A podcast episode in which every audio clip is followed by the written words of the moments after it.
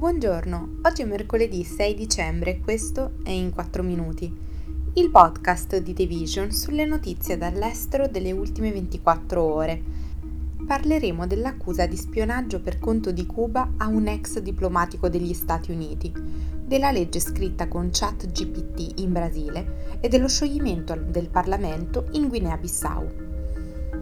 I procuratori federali statunitensi hanno fatto sapere che un funzionario del Dipartimento di Stato in pensione ha lavorato per decenni come agente segreto per Cuba ed è stato sentito riferirsi agli Stati Uniti come il nemico, una dichiarazione che rappresenta una violazione dell'intelligence precedentemente non rivelata, ma che potrebbe avere implicazioni potenzialmente significative per la sicurezza diplomatica e nazionale.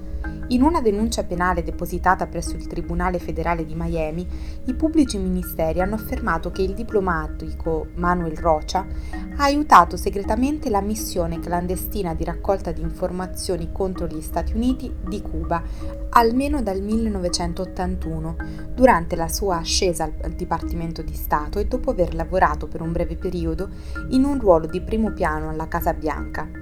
Rocha, ora ultra settantenne, sembra aver incontrato i responsabili dell'agenzia di spionaggio cubana nel 2017. Per oltre due decenni Rocha si è occupato di questioni relative all'America Latina, in una serie di ruoli ufficiali sotto i presidenti Bill Clinton e George W. Bush, compreso un periodo come ambasciatore in Bolivia dal 2000 al 2002. Originario della Colombia e cresciuto a New York, Rocha è stato consigliere del comando militare statunitense che comprende la regione di Cuba dal 2006 al 2012. Il caso ha provocato una valutazione interna dei danni per determinare quali segreti potrebbero essere stati rivelati e ha sollevato seri interrogativi sull'efficacia dei programmi di controspionaggio creati proprio per individuare eventuali spie. Il caso rappresenterebbe una delle infiltrazioni di più vasta portata e di più lunga durata nel governo degli Stati Uniti da parte di un agente straniero, permettendo di accedere a informazioni non pubbliche e di influenzare la politica estera degli Stati Uniti.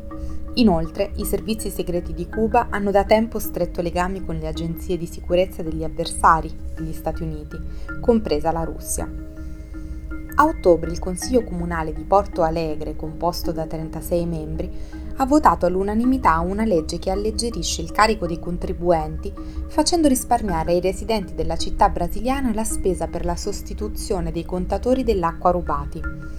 Dopo essere stata esaminata da diverse commissioni del Consiglio, la legge è entrata in vigore il 23 novembre.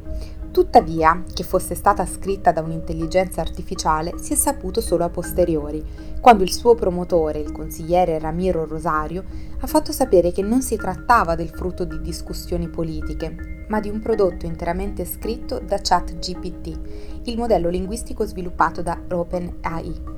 Rosario ha detto che il chatbot ha elaborato un comando di 250 caratteri e ha impiegato circa 15 secondi per formulare una proposta di legge, attività che normalmente avrebbe richiesto circa 3 giorni. Il risultato ha dimostrato come l'intelligenza artificiale possa essere uno strumento utile per ottimizzare e migliorare il servizio pubblico, secondo il politico.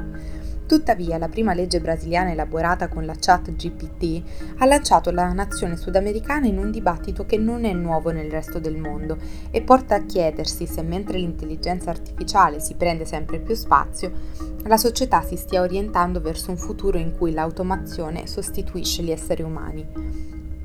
Per mesi Rosario è stato sommerso dalle lamentele dei suoi elettori per il furto dei contatori dell'acqua di proprietà comunale e ha spiegato di voler prendere in mano la situazione. Così a giugno ha aperto ChatGPT e digitato un comando, creare una legge comunale per la città di Porto Alegre che provenga dal legislatore e non dall'esecutivo, che proibisca al Dipartimento Municipale dell'Acqua e delle Fognature di addebitare al proprietario dell'immobile il pagamento di un nuovo contatore dell'acqua quando questo viene rubato. Il politico ha fatto sapere di essere rimasto sbalordito dalle proposte di ChatGPT che non gli erano venute in mente. Stabilire una scadenza di 30 giorni per la sostituzione dei contatori dell'acqua rubati e nei casi in cui tale scadenza non fosse rispettata, esentare i proprietari di immobili dal pagamento delle bollette dell'acqua. Il presidente della Guinea-Bissau, Umaro Sissoko Embalo, ha sciolto il Parlamento con un decreto che accusava il governo di non essere intervenuto di fronte alle violenze della scorsa settimana, che a suo dire erano un tentativo di colpo di Stato. L'iniziativa presidenziale ha lasciato l'instabile nazione dell'Africa occidentale senza un organo legislativo per la seconda volta da quando è salito al potere nel 2020, sollevando la prospettiva di ulteriori disordini. L'annuncio è stato rapidamente respinto come incostituzionale da uno dei suoi principali rivali, Domingos Simoes Pereira, presidente del Parlamento e capo del partito PAIGC, che ha ottenuto la maggioranza alle elezioni legislative di giugno. Alcune decine di persone si sono inoltre radunate fuori dall'Assemblea nazionale per protestare contro la decisione del Presidente, affermando di essere stanchi di continuare a votare senza vedere alcuna prospettiva di stabilità. La Guinea-Bissau è un paese con 1,6 milioni di abitanti a confine con il Senegal e la Guinea ed è stata una colonia portoghese fino al 1974. Questo è tutto da The Vision, a domani!